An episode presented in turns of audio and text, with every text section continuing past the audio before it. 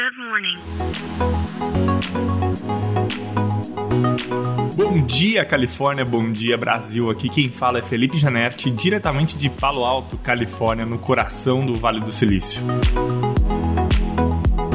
Hoje é sexta-feira, dia 28 de abril de 2023. Muitos resultados das empresas de tecnologia e de outras empresas também foram divulgados essa semana a gente teve algumas surpresas nesses resultados. Esse que está sendo conhecido como o ano da eficiência, né? Acho que está claro para todo mundo que as empresas têm feito reduções e, e procurado uma maior eficiência. Muitos resultados surpreenderam positivamente, alguns negativamente, como o da Tesla, que teve aí uma, uma margem e um faturamento menor por uma estratégia aí de enfim, que eu já comentei aqui também. Uh, mas ontem a gente viu algo uh, bastante bastante surpreendente acontecer. A Meta, empresa que é dona do Facebook, do WhatsApp, enfim, divulgou seus resultados no finalzinho, né, depois que os mercados fecharam na quarta-feira, e esses resultados vieram né, para surpreender positivamente o mercado uh, com relação à empresa. A Meta esse ano já vem demonstrando aí a sua capacidade de ser mais eficiente, tanto que uh, as ações da empresa já subiram uh, 74% desde janeiro desse ano. E então a Meta, quando divulgou os resultados do primeiro trimestre, mostrou aí um belo trabalho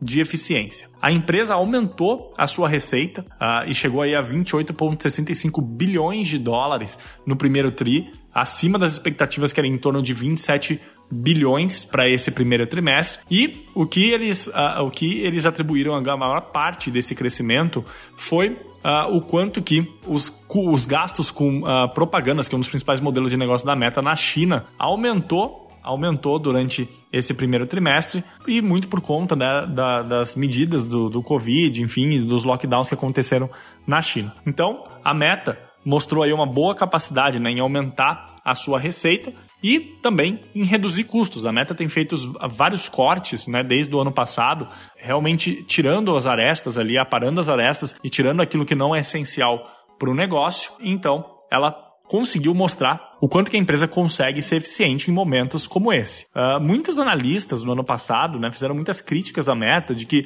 a empresa estaria fadada ao fracasso, diminuindo receita de advertisements, medindo uh, os custos muito altos, a sua capacidade de gerar caixa não sendo tão alta, mas o que eles estão mostrando ali é que estão fazendo um belo de um trabalho uh, de casa e realmente sendo eficientes e batendo as expectativas do mercado quanto às suas receitas e lucro. Com isso, né, no dia seguinte, né, ontem, quando os mercados abriram, a empresa teve aí mais de 15% de ganhos ali de valorização uh, nas suas ações uh, no mercado financeiro, alcançando aí uh, o maior patamar nas últimas 52 semanas. Então acho que uh, isso é uma, é, é, uma bela de uma lição para todas as empresas e muito aqui para o Vale do Silício que sempre né, se pautou muito em crescimento, em menos eficiência e foi muito questionado né, durante esse momento de crise se o Vale do Silício, se essas big techs conseguiriam passar esse momento duro da economia global, né, por conta de todos os impactos que têm acontecido da época do Covid, etc., né, por conta de inflação, enfim, uh, a gente poderia falar aqui um bom tempo sobre macroeconomia, uh, e sim, as empresas no geral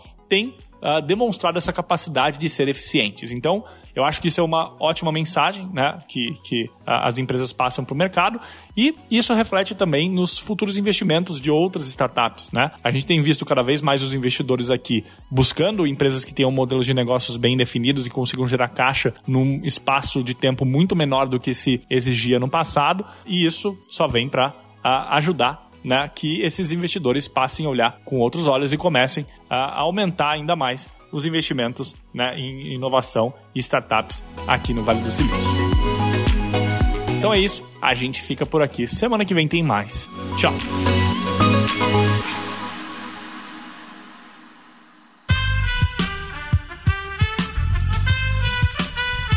Esse podcast foi editado por Aerolitos Edição Inteligente.